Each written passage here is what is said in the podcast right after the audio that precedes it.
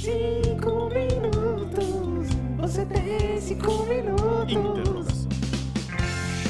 Olá, amiguinhos. Olá, amiguinhas. Estamos começando aqui o podcast e o primeiro episódio, por consequência, Ou não. ou não, depende do editor. Vamos lá, a gente vai. O que, que a gente faz aqui? Nós estamos no podcast Você Tem Cinco Minutos? Você tem cinco minutos? Hoje tenho. Você tem cinco minutos? Sim. Então vou, vou explicar o que, que a gente faz aqui. Meu nome é Vitor, eu tenho 29 anos, sou formado em biologia. Tive a talvez triste escolha de seguir na carreira acadêmica, faço doutorado hoje. E um hobby bastante querido para minha pessoa é falar merda. Então por isso que a gente tem aqui um podcast. Porque a gente pode falar o que a gente quiser. E aí, se ninguém ouvir, a gente fica meio triste. Mas se alguém ouvir, a gente fica feliz, porque a gente é meio carente também. E para me acompanhar nesta brincadeira gostosa, temos aqui o Gustavo. Diga oi, Gustavo. Olá, olá, Vitor. Se Olá, apresente. queridos ouvintes de todo o Brasil, de todo o planeta, de todo o mundo. Meu nome é Gustavo, como já disse o nosso apresentador. Sou jornalista, sou mestre em relações internacionais e, o mais importante, eu sou participante desse podcast. Além do Gustavo, temos aqui com, conosco o menino Guilherme. Por favor, Guilherme, o microfone Opa. é seu. Tudo bem? Eu sou o Guilherme, eu sou o editor desse podcast e a gente tá aqui pra falar umas verdades, umas besteiras e se divertir no processo. E é o máximo que eu posso oferecer pra você. Muito bom, tá? Excelente. Estamos apresentados, agora vocês sabem de quem são essas vozes que vão acompanhar vocês pelo o quanto sua paciência aguentar e permitir. Nesse primeiro a gente vai começar uma tradição aqui. Vou fazer uma perguntinha bizarra para meus colegas, pra gente, pra gente se soltar um pouco, pra gente falar um pouco de bosta. A gente tá tenso. A gente tá tenso, né? Tá, tá no comecinho, a gente tá meio tímido. Então, vou fazer uma perguntinha pra vocês. Manda. A pergunta é a seguinte, meus amigos. Eu quero saber o que vocês fizeram na vida de vocês que vocês se orgulham. O que tá lá no topo da lista. Cara, isso aqui eu fiz e eu sou foda porque eu fiz isso aqui. Você me derrubou quando você falou eu sou foda, porque eu não acho nada que eu fiz foda e isso eu tô falando real. Mas de fato, eu acho que uma coisa que eu tenho orgulho é o CD da banda Magzilla que eu ajudei a, a tornar realidade. E eu, eu acho, acho da hora, assim. A tornar realidade. Mas seja, seja mais, mais claro, você ajudou como? O que, que você fez? Eu... O que é Magzilla? Compartilha com nossos ouvintes. Primeiro que não é Magzilla. É Magzilla mesmo. Tanto faz. Não, não tanto faz. É, é Magzilla mesmo. É uma banda que existiu aí entre 2013 e 2017, ou 2014 e 2017, eu não lembro exatamente o ano que começou. Ela está extinta atualmente? Atualmente tá extinta. Tá em um hiato? Eu acho que tá num hiato prolongado aí de tempo de vida, assim. Entendi. É, mas enfim, muito por culpa minha, né? Mas enfim, eu ajudei a. Enfim, fiz parte dessa banda. E eu era o cantor, Vocalista? é, o vocalista. E eu acho que, porra, foi uma época bem da hora, assim. Foi bem legal fazer parte dessa banda com pessoas que eu admiro muito. E fala pros ouvintes, tá no, tá no, tá no Spotify, tá no YouTube, tá no iTunes, Tá no tá Spotify, em todas as redes. tá no YouTube, não tá no iTunes, tá no Bandcamp. É, você pode procurar aí Magzilla, o álbum chama Magzilla, mas é uma banda de stoner, doom, metal, sei lá, psicodélico. Não é uma coisa que o jovem curte. Depende do jovem, né? Depende Acho que da... tem jovem que curte, sim, cara. A, a gente Tem louco pra tudo. tem umas. Tem uma. Vendo assim pelas. Pelas pessoas que curtiam a página lá do Facebook, tinham, tinham os jovens. Não muito jovens, assim, não tinha tipo de gente de 12 anos que curtia, mas a galera na faixa de uns Adolescentes. 20, 20 e Jovens adultos. curtiam, assim. Não tinha millenniums. Millennials. Só pra... Tinha, porque. Millenniums. Millennials. Millennials. Millennials. Vocês estão me zoando. Não, é sério, é millennial. E cara, millennial é a gente. My God, this can't be happening. A cabeça dele explodiu agora e deu tela azul ali. Eu não queria ser millennial. Mas a gente é millennial. Millennial é a nossa geração. Essa geração depois da nossa, agora que nasceu, acho que depois dos anos 2000. Geração Z. É.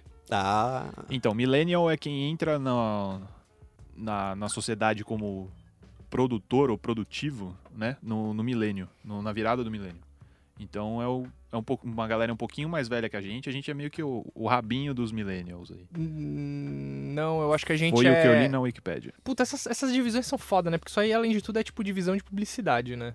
Tipo, meio que a sociologia sei lá, tenta incorporar isso, mas é Hum. uma parada que nasceu como uma divisão de, de tipo, público-alvo de publicidade, sabe? Ah, Mas é entendi. muito mais legal do que você falar geração, né?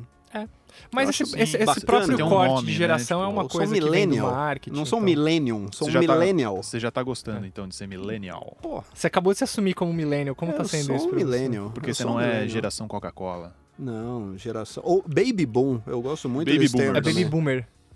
Não, Baby Boomer é o... É o a que- geração Baby Boom. É isso. E você é um bem. baby, baby Boomer. Você é um bobão. É, mas a geração Bananão. baby boomer é a Uhum, geração bananão. dos nossos pais. Sim, Depois da claro. guerra, não é? Mas eu É. acho, eu acho um termo legal. Um termo bacana. A, a geração antes da nossa aí, teoricamente, é a, a geração Y, né?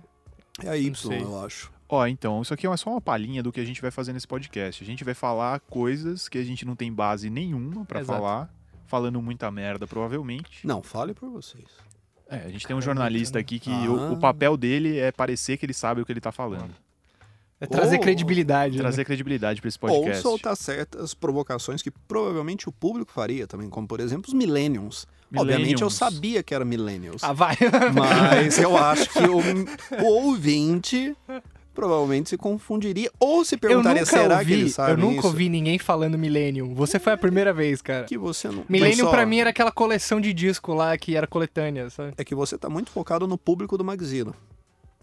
Tem que preocupar mais com o público jovem, Tem que é preocupar o público jovem. Que é quem vai consumir isso aqui. O essa público jovem tá Exatamente. despreocupado, essa tem que droga aqui. Tem que preocupar, tem que É. trazer a depressão mais pra preocupar baixo eles. na escala, na, na que faixa preocupar, etária mais, achando que tá tudo bem, nova. não tá.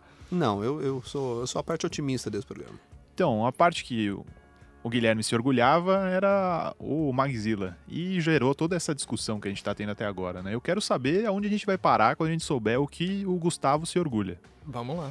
Não, mas olha, eu tenho, tenho. Posso falar de dois orgulhos? Pode. Um deles, inclusive, é tema desse grandíssimo, eloquente podcast, que é um livro que eu escrevi. É o da Rosa ao Pó. Já ouvi falar que é muito bom esse livro.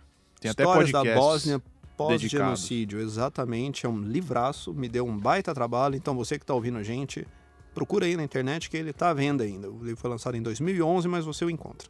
Escrever um livro é uma baita experiência legal, recomendo todo mundo. Mas assim, não vale, e isso eu acho uma pilantragem. Gente que fala que escreveu um livro e depois pagou para publicar o livro. Tá errado. Tá errado. Discorra sobre. Você não pode pagar pra publicar alguma coisa? Ah, aí perde a graça, pô. Mas claro, um abraço para todos os autores aí que se Que publicaram. publicam desse jeito. Todos os autores aí que estão ouvindo, não quero desestimular ninguém. Qualquer pessoa que está ouvindo o nosso podcast que tem o sonho de escrever o livro e não vai ser publicado de maneira formal para uma editora, eu dou maior apoio para isso, porque Manda livro é ver. conhecimento e conhecimento sempre é muito bom. É isso que a gente tenta fazer aqui nesse podcast. Em Quem busca do sabe reconhecimento. conseguiremos. Quem Falou, sabe falou e ficou em cima do muro, né? É, então. Exatamente. É um, ele foi é um quase pra um lado assim e É. falou: acho que vai dar merda. Aí ele voltou. É um dos talentos que a gente adquire, né? E vai, vai Lapidando. evoluindo, lapidando ao longo do tempo como jornalista. Este só seria um dos meus orgulhos. O meu segundo orgulho ele é um pouco mais recente, que vem agora no começo do ano, que eu me mudei com a minha namorada Ah, que bonito. e temos nossa casa, nossa primeira casinha, e é um negócio que tem dado muito certo. É, Um abraço pra minha namorada também, a propósito. E desculpa partir o coração aí das nossas ouvintes. You got a big ego, Foi, um processo muito legal, foi algo que foi, aconteceu pela primeira vez. Eu já tinha morado fora já em outras circunstâncias, mas agora a gente tá morando junto e tá uma casinha muito legal. E é muito bacana você olhar para um lugar que é seu e, e ver que, poxa, eu construí isso aqui, sabe? E você, Vitor, qual é o seu orgulho? Cara, é uma coisa bem simples. Foi ralar a bunda de estudar e passar muito bem na prova do mestrado lá na USP. Porque desde moleque eu ouvia a crítica do meu pai e da minha mãe que eu era muito preguiçoso. Porque eu tinha facilidade em algumas coisas e você não estuda. Porque você, você faz só o mínimo pra conseguir passar. Mas vamos, vamos falar uma verdade aqui? É, Fala. e também falar para os nossos tava ouvintes. falando do orgulho dele, cara. Não, é, é desculpa, mas só para Não, mas a gente tá aqui pra isso. contextualizar também os nossos ouvintes que todos nós aqui estudamos juntos. Estudamos no mesmo colégio. Estudamos juntos na mesma escola Abraço, irmã Clarete. e Saudosa irmã Clarete. E eu acho que Colégio de convém dizer aqui que os pais do Vitor tinham razão. Sim, tinham razão. Tinha razão. Tinha razão. Porque meu pai fez uma, uma breve analogia de para tentar com uma última cartada me fazer me esforçar mais, que ele falou assim, cara, você tem uma árvore com 10 mil reais, por que, que você vai lá e pega só 5? Eu falei, pai, eu não preciso de 10. Com 5 eu já tô bem. Tá certo, tá certo. E aí, Eu acho. eu me sinto mal de fazer isso com o meu pai, né? De, de dar essa resposta. Não, eu eu achei acho que, que eu tá fui certo. meio cuzão, mas sei lá, né? Foi. Tá aí.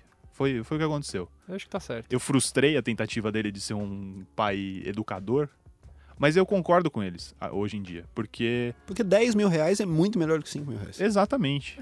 Tá certo. E eu tive essa confirmação pelo esse meu orgulho que eu tô falando pra vocês, porque eu sentei a bunda, eu estudei zoologia dos vertebrados por 20 dias, dos invertebrados também, e eu mandei muito bem na prova. Eu passei em primeiro com 9.6. E isso é um Parabéns. orgulho que eu tenho Parabéns. aqui no Parabéns. meu coraçãozinho. Você Tá? não tá ouvindo agora, mas tá tocando umas palmas.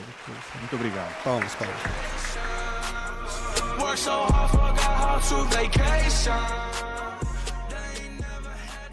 Vamos começar o bloco que a gente faz o que a gente gosta mais, que é falar besteira, discutir, debater, explanar. Que qual que é o tema de hoje, Gustavo? Já que você que foi o, o grande incentivador dessa discussão. Todo mundo que lida com internet já se deparou com isso, que são os influencers. Para começar a discussão, defina o que que é um influencer. É a pessoa que tá com o vírus da influenza. Marquinho, zoei, meu filho. A gente está vivendo um momento muito interessante na, na mídia como um todo, que é a descentralização da mídia formal para geração de conteúdo, seja de notícias, seja de entretenimento, para uma coisa bem mais difusa, que é, cara, você tem uma câmera, você tem um celular, você grava qualquer coisa, você joga em algum, alguma plataforma, YouTube principalmente. Então eu acho que é é legal discutir porque ninguém entendeu ainda direito como é que tá co- como é que funciona isso, né? Tem gente ganhando muito dinheiro com isso, com coisas questionáveis. Tem gente muito boa fazendo coisa muito interessante que não ganha dinheiro nenhum. Então era isso que eu queria discutir aqui com vocês. Posso contar uma anedota? Por favor. Eu fui convidado pela revista Harper's Bazaar, que é uma revista de moda, uma dos maiores títulos de moda do mundo, uma revista que cobre lifestyle, que meu, os amigos ouvintes adoram, meus amigos aqui ao meu lado também são apaixonados. E por acaso eu também eu fui convidado a escrever esse texto sobre influencers, quem são, o que comem, como reproduzem, onde vivem. No Tudo isso foi motivado por quê? Agora em junho ou julho, se não me falha a memória, tivemos um Instagrammer, que é um termo também que eu acho que todos vocês adoram. Ele é o segundo produtor de stories mais popular do mundo, atrás apenas de Kim Kardashian, que é uma celebridade também que merece ser discutida, que é uma Sim. pessoa que muita gente ainda não entende quem é, o que faz e por que é tão famosa. Mas enfim, tivemos o nosso amigo Carlinhos Maia. Ele é alagoano, da cidade de Penedo. E é um negócio muito peculiar. Eu não o conhecia, mas ele tem mais de 9 milhões de seguidores, contando. E assim, ele produz pelo menos 100 stories por dia. E esse é o limite de stories no Instagram. Eu não sabia disso, mas eu Então descobri. ele não produz pelo menos. Ele assim. produz no máximo 100. Ele- Não, ele, é porque os stories também vão sendo substituídos, né, ao longo de 24 horas. Ah, Então, tá. assim que cai o 24 horas atrás, já só mais um. Entendi. Então, Mas é se- sempre no máximo 100. Sempre É no isso? máximo 100 Tá. num período de 24 horas. Tá. E qual que é o limite? Você sabe? De, de um vídeo do, do Stories? É 10 de segundos? 15 segundos. Tá. 15 segundos, ou você pode colocar imagens também, fotos, etc. Mas ele lida praticamente com vídeos. É uma coisa assim. Vamos fazer uma continha rápida? Deixa eu te interromper. São 100 por dia. São 15 segundos. 25. 25 minutos? Ah, nem é tanta coisa assim. Então, cara, você pode gastar 25 minutos da sua vida assistindo um cara fazendo. É, isso se você pegar pra ver tudo uma vez, mas ele- obviamente ele não produz todo esse material de uma só vez. Não são 25 minutos do dia, é o dia inteiro da pessoa que ela vai compartilhando com seguidores, que são muitos. E assim, eu tenho que assumir que é é engraçado. Ele hoje em dia ele é mais conhecido como um humorista do que co- é um humorista barra influencer. Eu não conhecia, eu vi, você me mandou lá e aí eu fui atrás do cara e eu vi um vídeo no YouTube que provavelmente acho que era uma compilação de, de várias coisas. E ele tava fazendo as pessoas, alguns conhecidos dele, imagino, assim, jogarem futebol de sabão. E eu, depois de uns 10 minutos assistindo aquilo, me perguntei por que, que eu tava assistindo aquilo.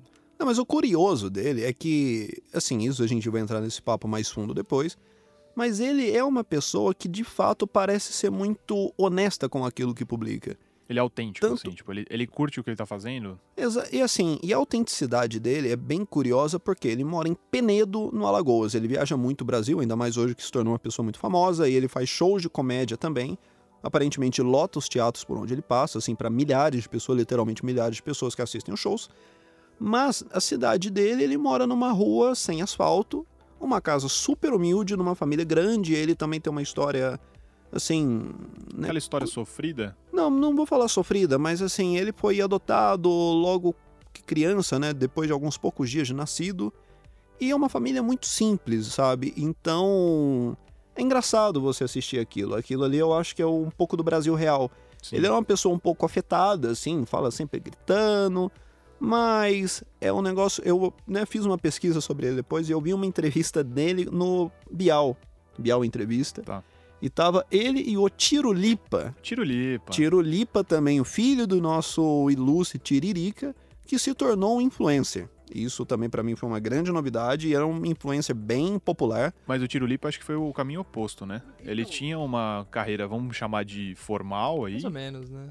Ele era menos, humorista antes, né? É, questão é não, que ele hoje- era criança que cantava. Ele né? era O o, filho, ele era É. o filho do Tiririca. Ele era filho de Tirica. Mas hoje ele é um nome por si só, ele se sustenta Mas e... ele ganha, assim, o, o que eu quis dizer é que ele apareceu antes da mídia social. Sim. Depois, ele Ah, migrou pra sim, mídia sim, social. sim. O Carlinhos foi o oposto. Ele apareceu na mídia social exatamente, e depois começou a fazer comédia. Não, por esse lado sim, mas é que o, o Tirulipa, ele era o filho do Tiririca, ele aparecia muito por isso e Ainda aparecia é, como criança. Não, Então, ele, não- ele aparecia vestidinho de Tiririca, E esse é o ponto. saca? Hoje em dia ele se sustenta como Tirulipa, de fato. Ele identidade faz esse própria, sucesso, né? que ele virou esse influencer muito grande, sabe? Mas é um cara que faz muito sucesso. justamente uma carona nisso aí pra falar uma coisa que eu, que eu vejo que é assim.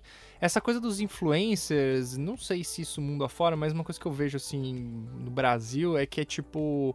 Os maiores influencers, os maiores canais, eles são de humoristas. Óbvio que tem várias, é, vários influencers segmentados, mas você pega assim esses, esses gigantes, tipo o Whindersson Nunes, o Tirulipa, esses caras eles são humoristas, né? E eu acho que isso mostra um pouco a cara do que a, o que a gente consome na rede social. É coisa leve, né? É coisa descartável É. e coisa simples de digerir, eu acho. Então, é que aí também tem uma conversa ah, do influencer também, onde ele influencia.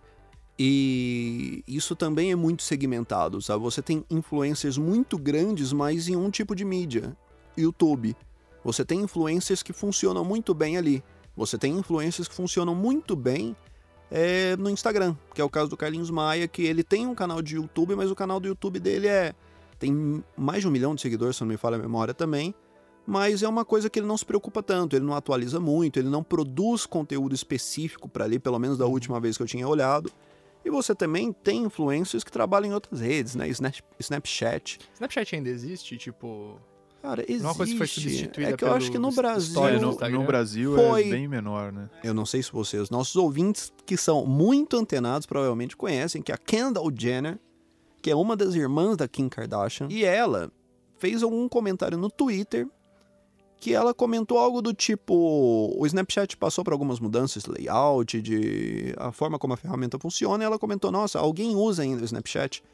E calhou que depois desse comentário, o Snapchat perdeu o equivalente a centenas de milhões de dólares de valor de mercado nos Estados Unidos, por conta desse comentário. Porque ela desvalorizou o negócio num tweet dela. Falou, putz, alguém, Exatamente. alguém usa isso ainda? Exatamente. Tá aí a influência, caralho. É o poder de um influenciador.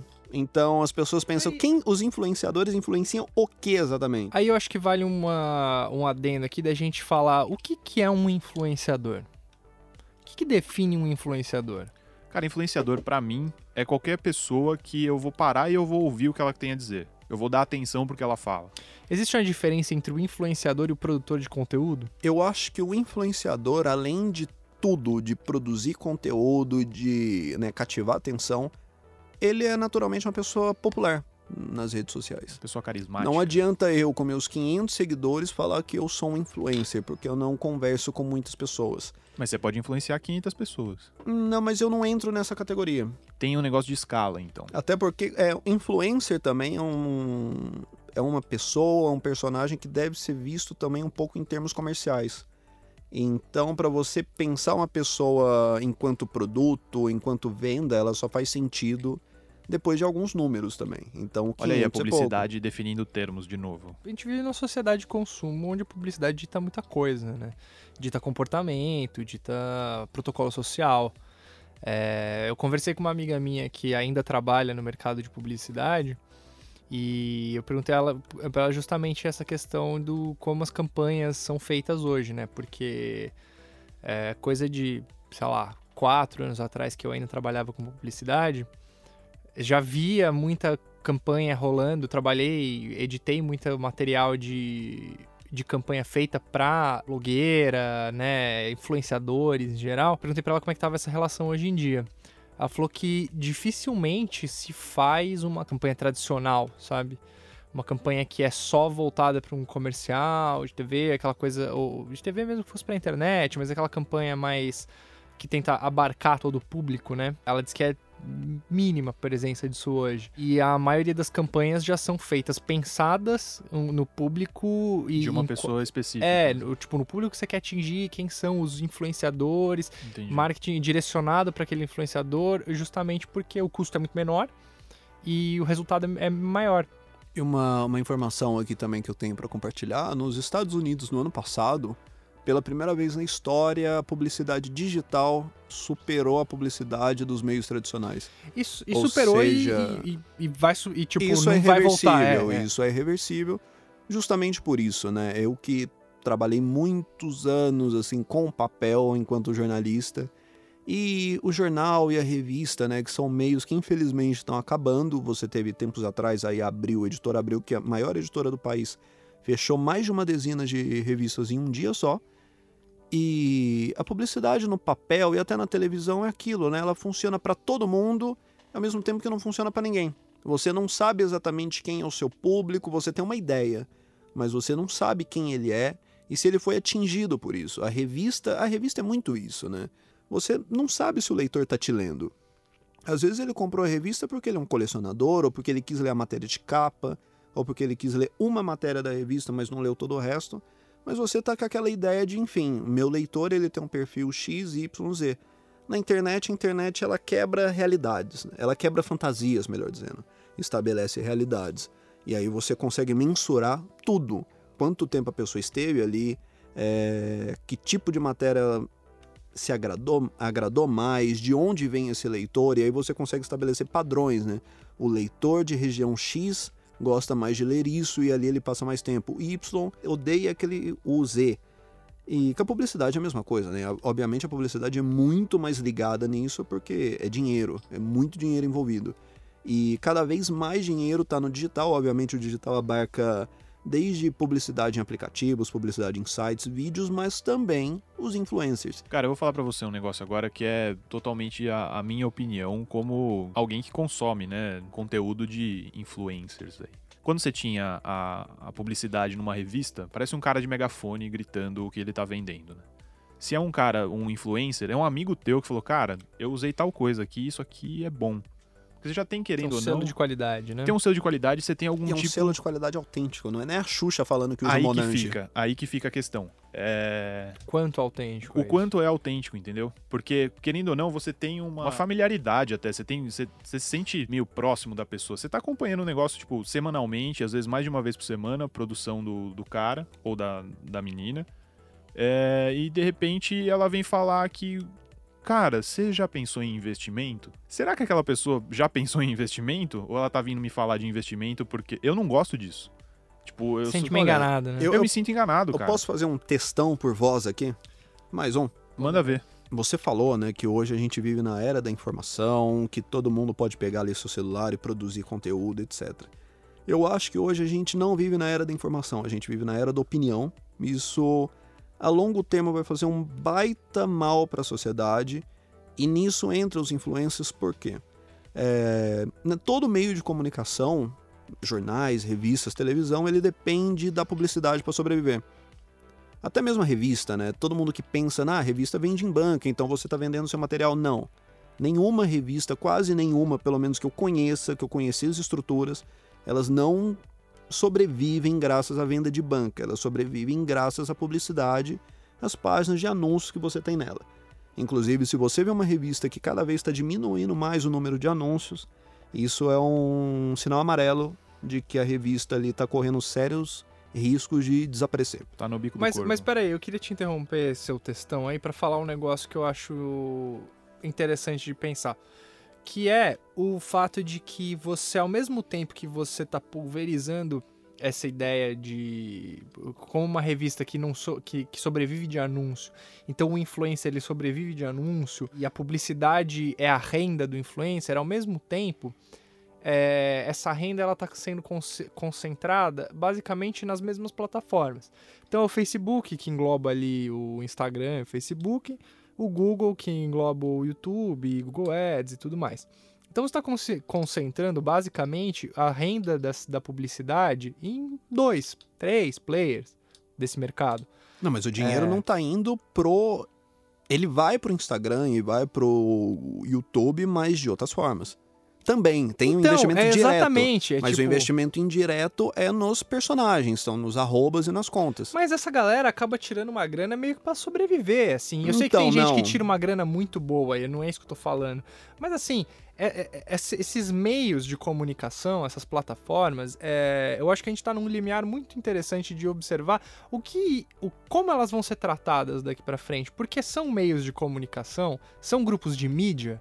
Eles não são tratados hoje como grupos de mídia, mas eles são grupos de mídia. Então, e aí. Porque se o Instagram sair do ar amanhã, esses caras perdem, a vi- perdem o, sustento deles.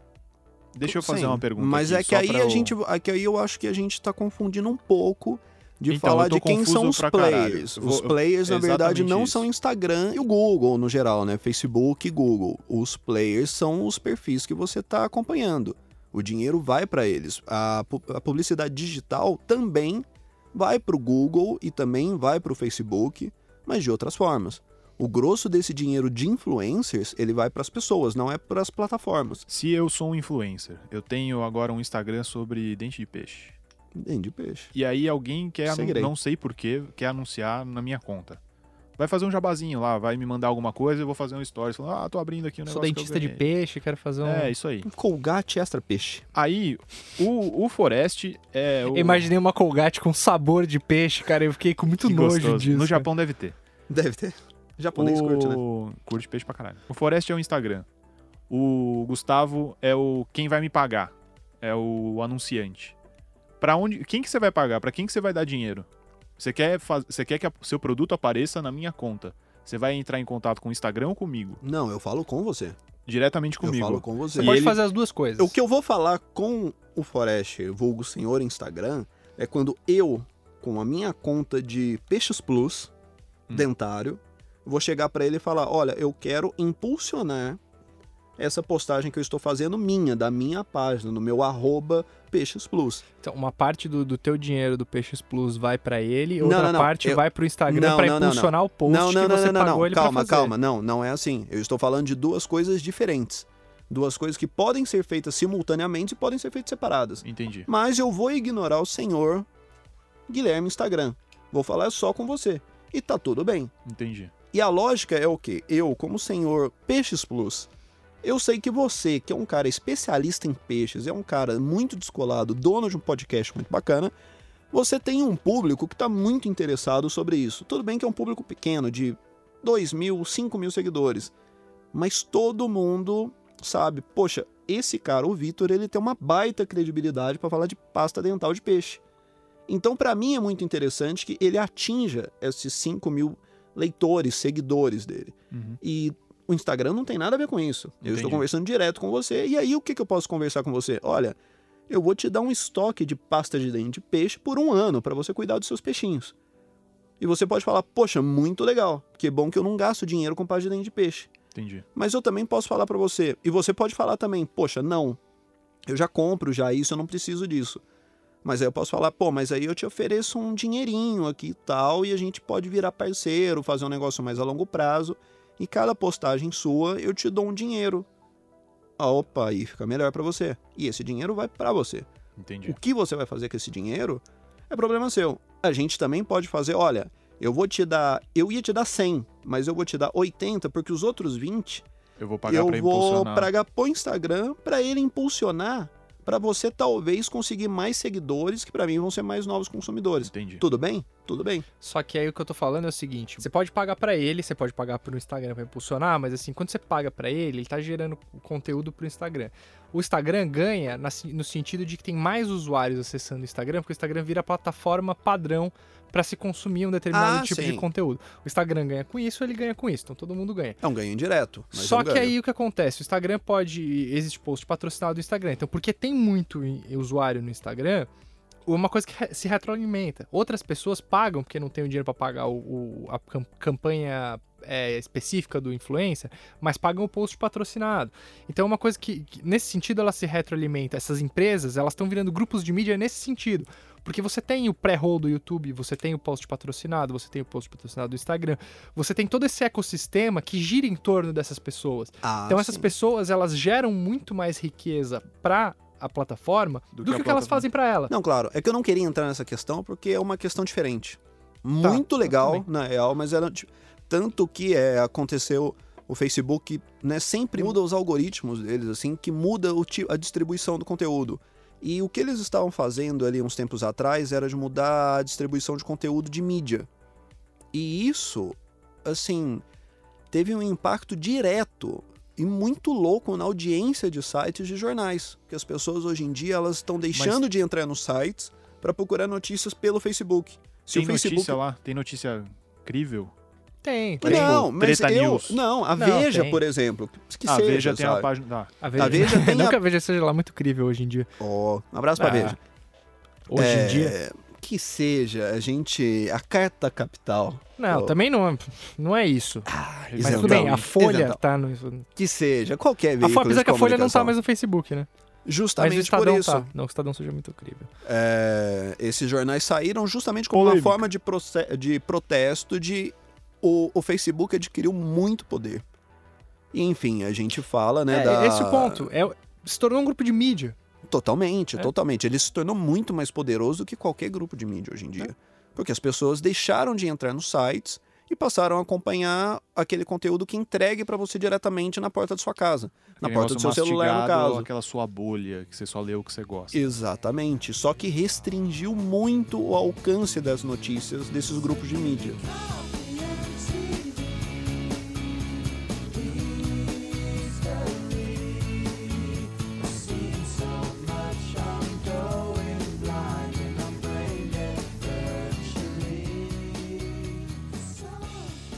Rolou recentemente uma polêmica. Não é polêmica porque não tem o que discutir muito nesse caso específico. Que foi o youtuber Júlio Cossiello durante a Copa que fez uma piada racista, certo? E aí o que a massa da internet foi fazer foi buscar tweets antigos do cara e acharam várias outras piadas racistas. E o cara perdeu parcerias que ele tinha, perdeu patrocínios. Isso foi o que aconteceu, eu quero saber a opinião de vocês. E além disso, num quadro bem semelhante de procurar coisas antigas, Cauê Moura, que é outro youtuber brasileiro, teve seu Twitter fuçado, vasculhado, onde uma piada de 2012 que fazia não li a piada, mas a, a- piada fazia apologia a estupro, a violência sexual. E por causa dessa piada de 2012, ele perdeu um patrocínio hoje, em 2018. Eu quero saber de vocês esse negócio de procurar coisa, de cavar coisa na mídia social. Ó, eu acho que tem aquele lance que eu falei do tipo que eu não boto nada no meu Facebook, Twitter, Instagram, que eu não colocaria num outdoor. A partir daí, assim, as pessoas são responsáveis pelas suas próprias ações. Eu não sou a pessoa mais favorável ao negócio de você vasculhar o passado das pessoas no Twitter, ver o que ela postou. Porque eu acho que as pessoas mudam e você pegar um negócio de, sei lá, 7, 8 anos atrás, às vezes, pô, não reflete o pensamento que a pessoa tem. Mas, ao mesmo tempo, eu entendo, assim, porra, é... o cara é responsável pelas ações que ele teve, né? Se o cara falou isso e deixou isso lá e, porra, alguém viu e, e o que tá responsabilizando o cara, não, em última análise foi ele que disse, sabe? Tipo, ele tem. Eu entendo as pessoas responsabilizarem ele. Mas nesse caso em específico, o depoimento dele depois do, do ocorrido foi que ele nem lembrava da piada. Que ele começou a ler coisas de 2012 e ele ficou com vergonha das coisas que ele falava. É, então, é tipo aí- assim, aí eu, que eu eu, eu um sou uma assunto. pessoa que não sou uma pessoa pública. Certo. Só que, porra, eu tinha lá o meu Twitter que eu usava em. que eu fiz do Twitter acho que a primeira vez em 2009. E aí depois, depois de um tempo parei de usar, não tinha muito interesse. E aí, porra, quando foi acho que uns dois, três anos atrás, eu fui dar uma olhada nas coisas que tinha escrito lá. Porra, aí eu fiquei com vergonha das coisas que eu tinha escrito e não tinha nada nem tão pesado, assim. Sim. Mas eu, tipo, porra, eu, porra, depois de, sei lá, 5, 6 anos, você é uma pessoa completamente diferente. Eu, eu fiquei com vergonha das coisas que tinha lá e eu apaguei meu Twitter, sabe? Tipo, Uhum. eu come- comecei do zero, de novo, assim. E, e, porra, o cara que é uma pessoa pública, ele tem que ter um mínimo de cuidado com isso, saca? Mas aí Tá sujeito, sabe? Eu Tem- o acho cara tá na tem chuva um- pra se molhar, né? tem várias questões. Um, isso você falou 2009, que você criou seu Twitter. Em 2009, eu acho que ninguém tinha noção do tamanho que as redes sociais iam ocupar na Sim, nossa vida. Concordo. E é aquilo, né? Você falou um negócio 2009, pô, obviamente, 10 anos depois você não lembra. Porque a gente não lembra o que a gente começou a falar no nosso primeiro bloco aqui do Sim, programa. sim. Isso é uma questão. Outra é, a gente. Bom, a gente aqui tem mais um pouco de idade, né? Estamos ali na casa dos 30 anos. E o nosso relacionamento com a tecnologia é um pouco diferente de quem hoje tem 20 anos de idade. Então a gente usava isso com um certo ar de inocência, justamente não sabendo a proporção que isso ia tomar, enquanto a geração de hoje usa essas ferramentas, eu acho que com outros propósitos até, sabe? De enxerga essas coisas de outra forma. Tudo isso também para falar o seguinte, o caso do Cotiello ele teve um desdobramento bem interessante, que uma série de globais também de atores e influencers que entraram também nessa briga e falaram, pô, isso tá muito errado, sabe? Esse moleque é foda e pá. E o caso do Cotiello é problemático também porque era um pouco de reincidência, né? Que ele falou aquele Sim. negócio num momento agora em 2018, E aí foram procurar, ele tinha um o que de certa forma é imperdoável e tal. Um dos caras que compraram essa briga foi o Bruno Gagliasso. E o Bruno Gagliasso, ele, né, fez comentários lá e pá, pô, moleque, não sei o que. Ainda mais que o Bruno Gagliasso tem uma filha negra, né, uma filha adotiva. E aí, o cara também, por ser um muito popular nas redes sociais, ele também tem um fã-clube muito grande. E todo fã é meio que um idiota, né? De qualquer forma, esses fãs, os seguidores e tal, descobriram que o Bruno Gagliasso estava nisso e também fuçaram a vida do cara. E aí descobriram que no Twitter dele, em 2009, 10 ou 11, ele compartilhou algumas piadas, assim, que de fato ele compartilhou, não foi ele que escreveu, deu lá o RT, né? É, puta, total nível Ari Toledo, sabe? Umas coisas meio de bichinha e pá, não sei o quê. Homofóbico. E foi foda, sabe? O negócio pegou mesmo, pô, piada homofóbica, machista, blá blá blá. E de novo, é aquilo que o cara escreveu há 10 anos atrás pra voltou pra se atormentar o cara. Uhum. E, né, e aí fica isso. A gente tá vivendo nesses tempos de quem é o nosso perfil na internet, o quanto isso vai ficar registrado pra eternidade e o quanto isso vai ser usado contra a gente no futuro, né? Como você, o Guilherme aqui falou de, pô, em muitos anos você muda de cabeça, sabe? Em um ano tem muita gente que muda da água pro vinho. Às vezes é honesto, às vezes é oportunista, mas acontece. Nas Sim. redes digitais você tem esse problema, né? Você nunca sabe o que é honesto e o que que tá fluindo ali pela galera. Sim. Mas vai ser, a gente vai viver tempos bem interessantes, eu acho, num futuro não muito longe, principalmente quando a geração que já nasceu dentro das redes sociais, elas crescerem. Porque a gente, né, a gente faz uma parte mista ali, a gente viveu o tempo Cresceu analógico né? e tá no digital agora. E todo mundo ainda, mas você tem aí uma criançada de, sei lá, hoje deve já ter seus 7, 8 anos de idade que já cresceram com perfil no Instagram, que as mães, pais já fizeram perfil para essas pessoas. Essas crianças já têm a vida completamente exposta, sem a menor, a menor permissão delas, né? Sim. Porque elas não têm a menor condição de decidir sobre isso. Isso é um outro vão- bagulho que eu queria falar que eu acho doideira, mano. E elas vão crescer. E a gente não sabe, né? O que, que vai ser a vida Aquela- daqui a 10 anos, quando elas tiverem, forem maiores de quando idade. você recebia amigos em casa e aí sua mãe puxava o álbum de, de fotos que todo mundo tem aquela foto pelado tomando banho. Isso vai ser global. Vai ser global e vai ser pra sempre. Vai ser global e vai ser pra sempre. Aí Tem- Imagina essa criança, por exemplo, que vai virar, pô, sei lá, um futuro deputado, governador, presidente, quiçá. Então, Vão tem duas coisas que eu isso? queria falar aí que é- são, são o seguinte. É, a primeira é que eu acho que as coisas, a tendência é elas se acomodarem, né? Hoje, como é uma coisa nova, ainda se faz muito frisson em cima dessas coisas, mas a tendência que eu acho é que as coisas vão se acomodar num sentido de que, porra, em algum momento as pessoas vão começar a enxergar as coisas com distanciamento histórico, né? Uhum. Então, porra, se um você falou um negócio. Por- Porque, pô, Trapalhões passava a. passava a reprise dos Trapalhões há 15, 20 anos na TV.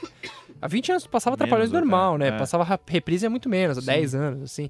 E, tipo, era normal, ninguém achava ofensivo Trapalhões. Hoje, Trapalhões não passaria na TV. Então, tipo, você tem que ter um distanciamento histórico de entender o que, que era normalizado. Não tô dizendo que, assim, você tem que entender que aquilo era certo e, e- e não merece crítica. Merece crítica. Mas você tem que entender que, tipo, aquilo era normal. Ninguém era julgado por Sim. falar aquilo, assim. É, então, eu acho que as pessoas vão começar a olhar essas coisas com distanciamento histórico quando as, as coisas se acomodarem. A segunda coisa é... Então, só no seu primeiro ponto, eu acho que isso não vai acontecer.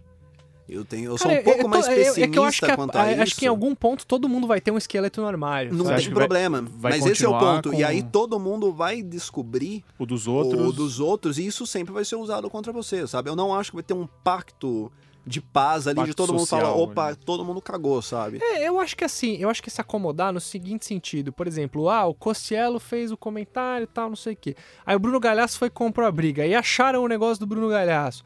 Aí, porra, fica todo mundo com uma cara de cu, assim, de tipo, porra, mas tava defendendo o cara.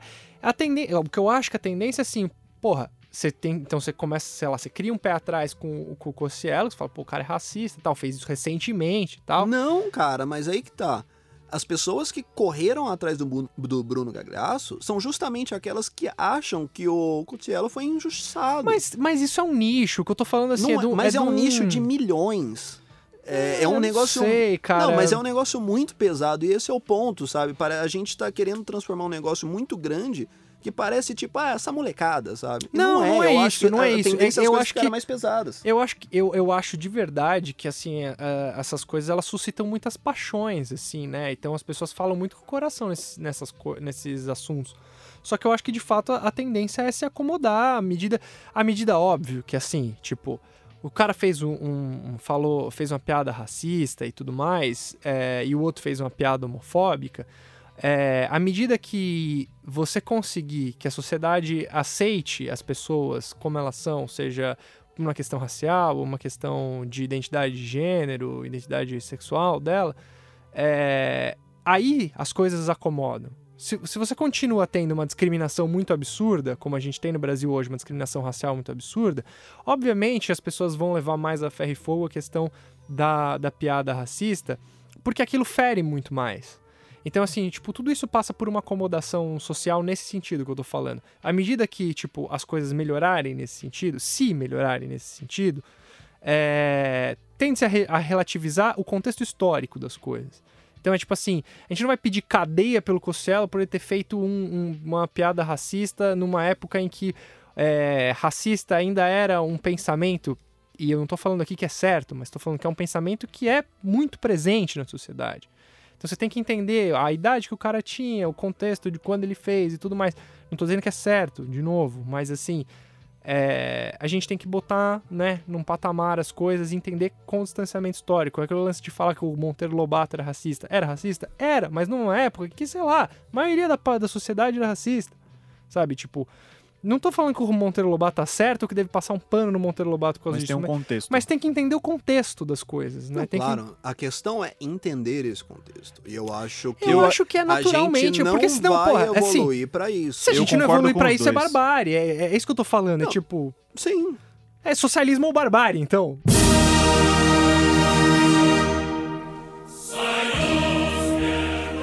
É que bar... defina a barbárie. Eu acho que a gente vai viver. Melhor que barbárie E é inter- dedo no cu e gritaria. A internet tá vindo aí pra gente criar esses tempos polarizados que a gente vive. Eu acho que isso vai ser uma coisa muito difícil da gente remediar. Então, eu acho que assim, difícil pra nossa geração, mas, mas isso ia chegar no segundo ponto que eu ia falar, que é assim, uma coisa que às vezes eu falo pras pessoas é que é assim, se eu pegar o meu celular agora e apontar pra você, Ele tá apontando um celular pra gente. eu tô apontando o De celular pra fato. você e tipo assim, eu tô te filmando. Qual a sensação que você sente disso? te conhecendo ou não te conheço? Não, sei lá, me conhecendo ou não conhecendo, mas assim, porra, mesmo que a gente tá conhecendo, eu tô sentado com você agora, eu Não, começo vai a fazer rolar assim, uma ó. inibição. Você fica travado. Sim. Saca? Tipo, não é agradável você se Não. sentir filmado. Isso a gente. Agora, uma criança do tipo, sei lá, eu tenho amigos aí, conheço pessoas que têm filho que, tipo, a vida do filho é um diário no Instagram. Qual é a sensação que uma criança que desde os meses de idade tem essa sensação? Isso é normal pra ela. Uhum. Saca? É tipo, por exemplo, eu cresci jogando videogame e meu avô achava que o videogame estragava a televisão. Sim. Tipo, o simples fato de ligar o videogame, ele achava Sim. que estragava a televisão. É tipo assim, a, a cabeça, a mentalidade é completamente outra, né? Então uma pessoa que cresce com um celular apontado pra cara dela desde que ela é bebê, não ter um celular apontado pra ela é estranho. Sim. É, não- Mas não eu tem acho registro. que é isso que você tá falando, inclusive, é um pouco que eu uso para defender o meu próprio argumento. Que a gente vai viver numa era de multirealidades. E isso vai ser o grande problema, porque a questão da empatia vai ser mais difícil de você criar, porque a sua realidade, ela pode ser única e tá tudo bem com isso. Por exemplo, o jornal, ele serve como aquela praça de debate público quando a mídia nasce, isso eu estou falando de centenas de Uhum. anos atrás, que são os assuntos que unificam a sociedade. Então todo mundo sabe o que está acontecendo e aquela é a pauta da sociedade. Hoje em dia a gente não vai ter isso e essa nova geração ela não vai ter esse norte unificador. Então você vai ter jovens da mesma idade que daqui a 10, 20 anos, cada uma dessas pessoas vai viver em realidades completamente diferentes e uma não vai anular a outra elas podem conviver pacificamente, mas em algum momento você vai ter atritos. E aí, na hora dos Mas atritos, como vai a ser gente muito. tem hoje, né? Mas é muito mais difícil, porque a gente ainda vive numa sociedade que você tem coisas unificadoras. Como o Jornal Nacional, por exemplo, sabe? Eu não sei, viu? Aquilo De que a gente verdade. vê ali, todo mundo tá vendo, pelo menos da nossa geração pra cima um pouco, vai. Que também tá se perdendo que aquilo, né? Pô, as pessoas já estão deixando de ter televisão, ou de ter TV a cabo, ou canais normais, pra ter Netflix. E Netflix, cada um cria a sua realidade ali dentro. Ah, cara, eu, É eu acho que isso é uma visão um pouco catastrofista. Assim, eu até acho que a gente tá fadado a uma catástrofe, mas não por esses motivos. Eu acho uma visão catastrofista no sentido de que a gente vai. de que as coisas se ajeitam. E como eu já até falei uma vez pra você, assim, não é. Né? Tipo, tem uma frase de Platão Olha lá. que é dizendo, tipo, ah, se o futuro da nação depender dessa tá geração que vem aí, né? a gente tá fudido. Não nesses termos, mas assim. Porra, é- esse embate geracional é uma das coisas mais antigas da humanidade. Então, mas o embate geracional. O que eu tô dizendo é assim, a gente não consegue pensar na solução que as pessoas dessa geração que estão vindo aí com uma outra mentalidade vão pensar. E outra, não, pode não existir esse problema para outras, para essas Pode outras ser que gerações. o mundo acabe muito antes disso aí, num- numa catástrofe ambiental, Mas é o que você aquecimento falou, global. tipo, esse sabe? negócio do, do celular na cara pode não incomodar a- É. a criança, como daqui 5, 10 anos, não vai incomodar, tipo, puta, olha a merda que eu falei ali. Ah, mas todo mundo fala merda. Exato, é esse o ponto. Mas, então, eu concordo com você nesse ponto, e eu concordo com o Mineiro também que vai ter gente, sempre teve e sempre vai existir, gente que gosta de ver o circo pegar fogo. Ah, sim. Então ele vai se aproveitar dessa situação. Então vai ter, como quase tudo na vida, você vai ter uma coisa que é meio que mistura dos dois extremos. E é o meu ponto, é tipo, é isso, é a sociedade vai, ela só vai se ajeitar em algum momento. Assim, Entendi. se ajeitar, ela, ela vai conviver com ela, porque assim, senão é barbárie. Senão é tipo, pessoas dando tiro umas nas outras. Não que isso não Olha. exista hoje. Ah, isso é. É que aí eu acho que pra você ir pra barbárie real vai um. É um passo além, sabe? Você pode ter a barbárie. Não sei se hoje em dia a gente não pode falar que vive em tempos de barbárie, sabe? Quando você pega um próprio cara, por exemplo, como. Sei lá, a gente tá vendo aí, né? Crescimento de Bolsonaro e tudo mais. Isso é muito sintomático da sociedade que a gente vive, sabe? Que é uma sociedade de barbárie já. É. De Eu acho que É uma coisas- barbárie que não é de violência física, na maioria das vezes, ainda bem, por enquanto. Mas, cara, violência verbal. Entra em qualquer portal de notícia e lê os Não, e o comentários. Sim, problema é que eu acho que as coisas nunca que que foram é? tão É que boas e as tão ruins ao pessoas- mesmo tempo. Assim. É que as pessoas também, quando isso acontece, que é o próprio caso do Cotiello, que, porra, bicho, o moleque cagou no pau e pediu desculpa também, porque tinha que pedir, porque tinha muito dinheiro envolvido. Então, é. E às vezes, é e às vezes também é um negócio que é, pô, o cara se sente mal com aquilo, sabe? De olhar no espelho e falar, porra, caguei. Mas também o fã-clube do cara, e de novo, eu não tô falando de algum dos brothers e tal, é milhões de pessoas tentam justificar aquilo de tipo, porra, mas aí o Bruno Gagliasso também lá comprou a briga, o cara é petista. O cara é não sei que, não sei que lá, sabe? E foi lá e procuraram o esqueleto no armário do cara e acharam e jogaram. E bicho, nada pra mim tá mostrando que a gente vai sair disso pra algum momento que, ah, vai ficar melhor, sabe? Então As não é que vai ficar melhor, mas vai ficar velho. As pessoas vão querer destruir os outros, sabe? Vão querer destruir morais. E assim, o tribunal aí, da eu acho isso internet. insustentável, assim. Não, mas aí que tá. É insustentável para o todo. Mas a gente pode criar guetos. Tanto virtuais quanto reais, e isso já está acontecendo. Você viaja rumo ao interior, bicho, são cada vez mais e mais loteamentos fechados, condomínios, que, enfim, as pessoas. e Condomínios cada vez, tipo, não só de casas, mas com serviços Autossuficientes. etc- autossuficientes. A gente tá voltando a um tempo de feudo. Autossuficientes em, em termos. Bicho, Burgos. já tem. termos, Opa, muito em ó, termos, cara. o Cidade Jardim, pra focar num altíssimo Não, Cidade exemplo. Jardim, se você tirar os empregados do Cidade Jardim, aquela, aquele pessoal não faz nada, cara. Posso? Não, Pode. mas os feudos também não eram feitos só de senhores. É, Você mas sabe é outro disso. tempo, né, cara? Não dá pra De falar. no- Mas o Cidade Jardim, você tem ali, vai ter escola do lado integrado, você já tem centro de compras, você já tem ali educação, você em breve vai ter saúde ali também. É, você não precisa sair daquilo. Você, em algum momento você precisa, esse é o ponto. Você não. Não, não existe essa. Isso, isso é uma falsa ilusão pra mim. Você em algum momento precisa sair pra, pra sociedade real. E o, o ser humano é um animal social. Mas tá, mas tudo bem, mas você cria a sua sociedade ali É, dentro daqueles muros, dentro. sabe? Beleza, se E a é sua isso- sociedade. É que essas sociedades. é, como é que esses caras mantêm essa sociedade? Como Tirando o dinheiro do povo. Não é tirando dinheiro do povo, mas é que assim, é- a questão é tipo assim, porra, muito vem de especulação financeira. Bicho, Muito mas, vem de- isso, mas é realidade. Eu não tô falando de especulação, eu estou falando de você pegar o carro e ir pela estrada e você ver de, tipo, loteamentos enormes de condomínios Eu fechados que estão fazendo, tipo, serviços, mercados, hospitais dentro dos lugares. Eu, sei que tem, em algum momento que eu tô falando, essas, essas- esses feudos, eles precisam de pessoas reais que vivem fora desse feudo. Porque o cara que trabalha no supermercado do feudo, ele não mora no feudo.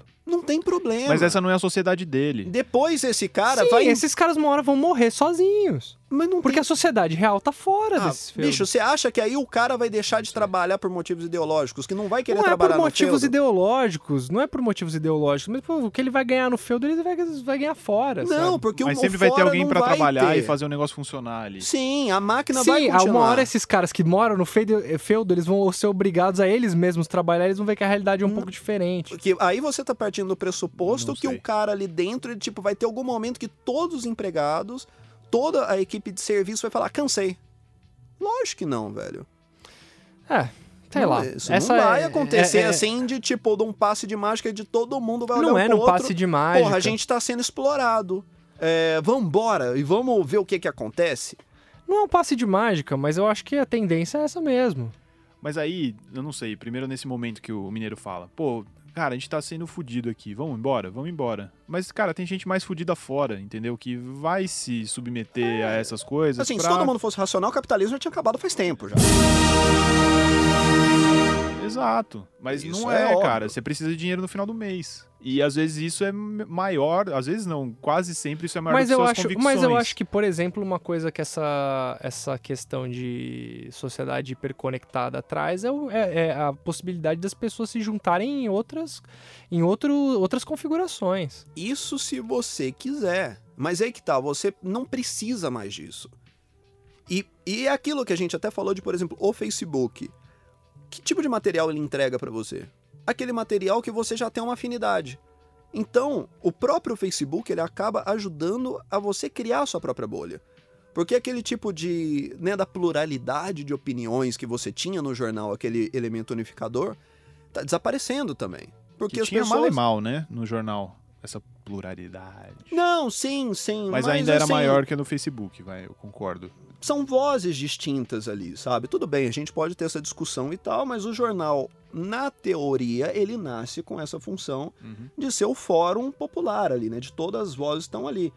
E querendo ou não, o jornal cada dia te traz uma informação diferente. ele vezes que- nasce assim, mas ele, Ele rapidamente morre morre, bem Tudo essa velho, ideia, tudo né? bem. A Não, questão tudo é que, bem tipo, não, é porque você pega um negócio que é a ideia de quando ele Não, foi criado Mas o que eu quero dizer é o seguinte: hoje, você né? pega uma folha de São Paulo, quando você lê, é, um, é uma unidade que você tem ali. Você chega no caderno de cultura, por exemplo, você tá lendo política, depois vai pra cultura, tá chegando um material ali pra você que talvez de outra forma você não procuraria, sabe? Ele já está na sua mão. Uhum. A internet não, você precisa de uma atitude ativa. Eu vou buscar esse conteúdo. E assim, no geral, as pessoas não buscam o conteúdo que elas não conhecem. Exato. Não tem nem Sabe? como. É isso, isso aí tem um, tem um livro até, eu, é um livro que fala sobre música, né, que muito se falava disso da democratização que as redes proporcionariam, muito em termos de música também. E aí você vai ver as paradas de música hoje em dia, né, que além de discos também envolvem é, plays no, nas redes sociais e tal, tanto no YouTube quanto no Spotify, elas nunca foram tão unificadas na história. Então, num mundo que você tem tanta gente produzindo conteúdo, as pessoas, o grande público, tá sempre ouvindo as mesmas coisas, sabe? Cada vez menos coisas. Tudo bem, existe um monte de gente legal criando conteúdo legal pra caralho. A gente começou o papo em cima disso, né? Que são os micro-influencers também e tal.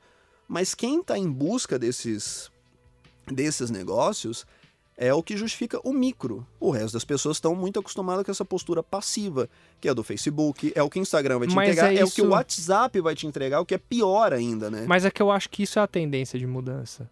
Eu acho que é, é- é passar um pouco dessa Mas a partir do que você passiva. fala isso? Cara, é- eu acho isso assim... Que movimento você vê que tá fazendo Não, você é, acreditar é porque nisso? eu acho, que, por exemplo, assim, eu é, não, não tô querendo apagar aqui de nossa, ah, super contra a cultura e tal. Mas eu sempre me acostumei a buscar muito, é, não informação, mas é coisas culturais, eu, outras informações mesmo que me interessassem e eu me acostumei a buscar isso na internet. Mas você sempre foi uma minoria.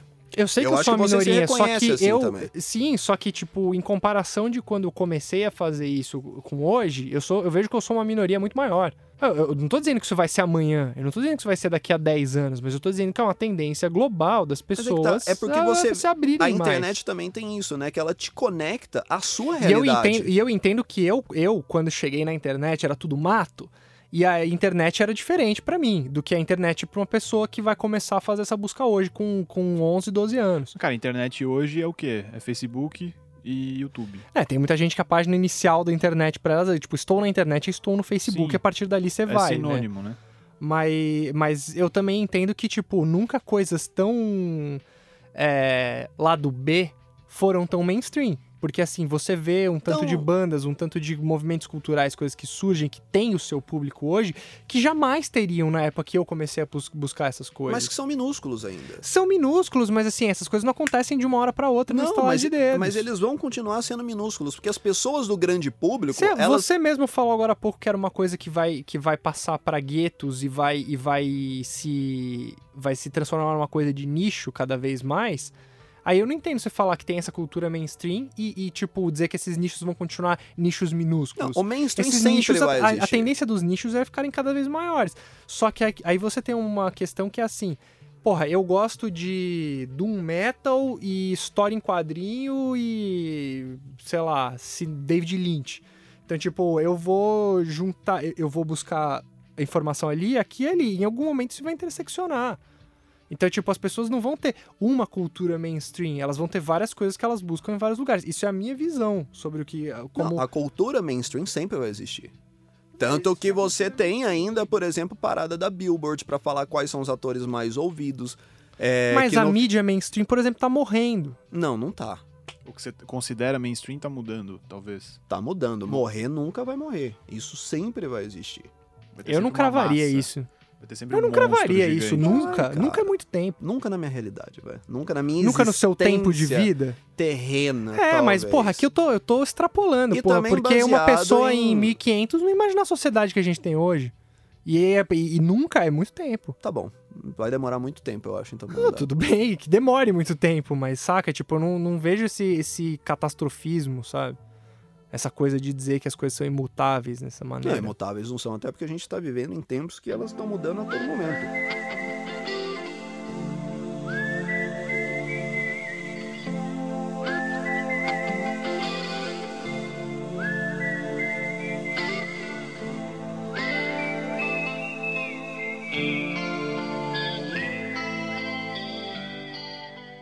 Momento cultural.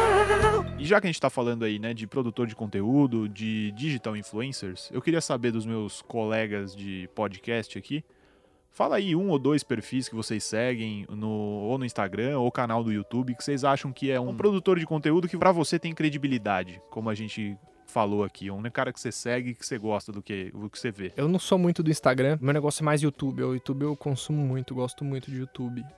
É, eu, eu gosto bastante, não que eu acho que tenha credibilidade, porque eu não ponho minha mão no fogo por ninguém, mas, mas conteúdo que eu gosto de assistir, tô sempre vendo. Tem um que é americano, que é o norte-americano, que é o Nerd Writer, que eu sempre assisto, que tem uns ensaios muito bons, assim, eu acho que é um formato... Conheço e é muito bom.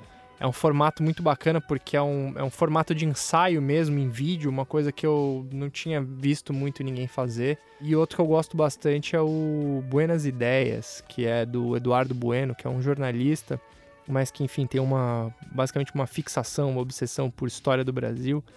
Então é um canal que fala muito sobre história do Brasil e fala de uma maneira muito leve, muito acessível. Isso que eu gosto bastante dele, assim. Então, acho que esses dois aí são. Tem vários outros que eu assisto, mas acho que de cabeça, assim, são dois que eu lembro bem legais. Muito bom. Você, Gustavo, Eu confesso que eu não tenho muitas sugestões, porque ao contrário do nosso amigo Guilherme Forest, eu não acompanho nada de YouTube, eu acho que é um formato que eu não tenho saco para assistir, eu não gosto de vídeo. Eu há pouco tempo só que eu consegui ter uma Smart TV, então ainda não me acostumei com isso de ligar o vídeo do YouTube na televisão e ver um negócio no quadradinho ali no celular, eu acho muito chato. Então eu não conheço muitos produtores de conteúdo de YouTube. O Instagram eu também eu tenho gostos muito assim focados, né? Então eu gosto muito de coquetelaria, então por isso que surgiu o cachorro. Tem um também que é muito legal que chama Drink with Chickens, eu acho, que é uma galinha que prepara drinks. Eu gosto dessa mistura de animais eu tô vendo com um tema aí recorrente. animais e bebidas, é um negócio legal. Eu gostava muito de uma época que você se focava em, em coletar fotos de animais com cigarro na boca. Ah, e tinha uma página no Facebook que era assim, era uma página australiana. No Facebook também tem uma página australiana de novo, que são caras que pegam fotos de jornais do dia e desenham pirocas. Mas não são piroquinhas, são pirocas artísticas. tipo Super sabe? Bad, né? Não, mas são assim, pirocaças. São coisas assim de Da Vinci. Mas tá sabe? ligado, tá ligado Super Bad, né? Sim. Tem um personagem lá que desenha as pirocas. Porra, as puta desenho de piroca maravilhoso, cara. Mas é piroca realista essa aí? Real... Nossa! Nossa! Como? Deu até água na boca aí, ó. Dizia.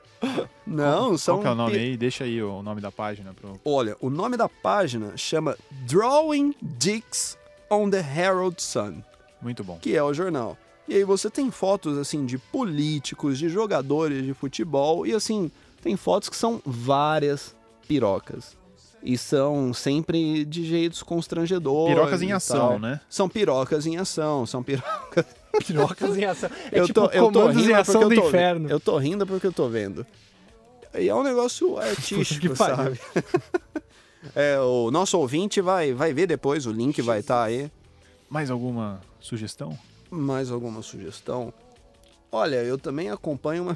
Foda que eu não lembro o nome das pessoas. Eu não, não sou uma pessoa personalista. Entendi. Então, mas tem uma menina também que eu sigo no Instagram que ela é doutora em química na USP ou algo do tipo. E ela fala sobre cachaça e bebida. Entendi. E ela é algo que pode ser colocada como uma micro-influencer também, que ela tem um secto ali de seguidores. E, e aí, deixa eu só a partir dela também puxar um micro assunto aqui, que tem muita gente que aproveita dessa fama da internet e sai da internet para ir pro mundo real. Em termos de fazer negócios Porra, no falamos mundo real. aqui pra caralho que internet, Não, não, não, fora da internet, já não tem mais essa distinção. Agora você me manda uma é, dessa. O que eu quero dizer é o seguinte: tem gente que aproveita dessa fama virtual para sair do universo virtual e não só ficar dependendo de jabás, recebidos, publicidade ali. Abre uma lojinha. Mas, por exemplo, e isso é um fato venéreo, que você tem a Kendall Jenner de novo, que ela estampou uma capa da revista Forbes, que ela pode ser a primeira jovem, eu acho que abaixo de fim- 25 anos, a ser a primeira bilionária do mundo naquilo que eles chamam de self-made, né? De são bilionários que não fizeram a fortuna a partir de herança The American Way. controverso, isso, porque, né? claro, né, a família dela é muito influente, é muito rica, todas as pessoas ali são mega famosas e tal, e com muito dinheiro também. Mas o que aconteceu foi o seguinte, ela sempre foi uma influencer que, né, nesse meio fashion é a famosa It Girl, e ela desenvolveu para ela uma marca de beleza, de batons, etc e tal. E essa companhia hoje ela tem um valor estimado em 900 milhões de dólares. Que maravilha. Então é, é esse senti nesse sentido que eu quero dizer de aproveitar da fama virtual para você fazer um negócio no mundo real e um negócio assim de muito, muito, muito dinheiro, sabe? E você, Vitor, você tem recomendações? Minhas recomendações aqui, por coincidência, são dois canais grandes. E na verdade a recomendação é meio que um quadro dentro desse canal. O primeiro canal é o canal da revista americana chamado Bon Appetit. E o quadro é o It's Alive with Brad Leone. Que ele faz coisas fermentadas, de toda a sorte. E eu não imaginava que existia tanta comida fermentada. Cara, eu vi uma. Desculpa te interromper, mas é que eu- você falou de coisa fermentada, eu lembrei de uma parada que eu vi há um tempo atrás. Uma queria- história engraçada. Eu queria lembrar do, aonde que era. Acho que era na Itália, mas posso estar errado. Mas era um cara que tinha uma padaria, assim, tipo, era um negócio meio grande, até Sim. assim. Mas ele tinha uma massa que, tipo, sei lá, tinha mais de 60 anos. Exatamente. E aí, tipo, todo dia o cara tirava um pedacinho daquela massa, aquela massa ficava fermentando, Sim. tipo, num cofre, assim, sabe? Aham. E aí ele botava aquele pedacinho na massa e aquilo fermentava o resto da massa do dia. É exatamente. Tipo, ele não usa fermento. É ele que meio isso, que. isso, na verdade, é o fermento. Isso é o fermento. a levedura. Isso. É uma linhagem, cara. É, Tipo, a, o le- a negócio... levedura da Heineken, eles dizem que é a mesma até hoje, desde a fundação da cerveja. Sério? Caralho, eu achei Que é- demais o negócio tinha 60 anos. É mitose. Tipo, é a mesma linhagem, é a mesma. é praticamente a mesma. O mesmo código genético ali, desde quando o cara meio que domesticou aquela levedura. É, né? Que Puta foi que aquilo. pariu. Deu certo, porra, essa aí a gente vai guardar agora até Exato. o fim da vida. E tem cervejarias fazem muito isso. Com as leveduras, né? Que é o levando pão do pão também. Levando pão. É aquele, eu pensou, Oui, oui. pensou em francês. Enfim, Nossa. e o cara faz, sei lá, faz conservas fermentadas, faz pão, faz bebidas, faz kombucha, que eu não sabia que é um chá fermentado, tem muita coisa legal. Kimchi. Kimchi, ele, eu nunca comi, tenho muita vontade de experimentar. O cara aqui, que era crítico gastronômico, praticamente deve me indicar um lugar para comer depois do, do programa. Mas enfim, além dessa, dessa recomendação deste produtor de conteúdo que eu sigo, tem um outro canal, que eu não vou lembrar o nome do canal, mas eu lembro o nome do quadro, que chama Men at Arms, que são Ah, os é caras que eles forjam coisas. Eles são ferreiros. E aí os caras mandam, ah, o último que eu assisti era a espada do Samurai X. É, ele só faz umas, umas tipo, armas de... De filme, de, de filme, desenho, desenho, de de anime. videogame. Cara, ele é animal. Animal. É muito da hora. E aí tem uns, uns episódios que eles têm uma pira. Não, vamos fazer isso aqui do jeito tradicional. Então não tem plasma, os caras não cortam nada, é só forjando o negócio mesmo. Meio nerd isso aí, né? É bem nerd. Eu Mas, nunca disse cara, que não eu, tenho, era. eu, tenho uma, eu tenho uma pira, assim, sei lá, é quase um fetiche, assim, de assistir uns vídeos de, uma, de umas galeras, tipo, produzindo coisas, tá ligado? Tipo, no YouTube. Eu, acho que foi você que mostrou um do, do, do cara que só faz, tipo, coisas rudimentares. Como é que chama aquele canal? É, é Primitive Technology, um negócio assim. Eu conheço o canal, mas definitivamente não fui eu que falei pra você. Sério? Juro pra você. Cara, achava que tinha sido você. Mas É, enfim, fica aí a sugestão Porra, eu, tenho, também. eu, eu acho. Porra, eu fico hipnotizado vendo essas coisas. assim. Não, é Você legal, produz cara. alguma coisa? Essa é a verdade. Além desse Tá podcast, eu não produzo nada. Então, é a graça de ver alguém produzindo e você se É. sente parte daquilo ali. Ó, e deixar aqui o convite para os nossos ouvintes nos acompanhar no, no próximo episódio, que o convidado é David Beckham. A gente vai falar sobre produtos de beleza masculina. Fica aqui Alright. meu abraço. Cinco minutos. se pensi come loro.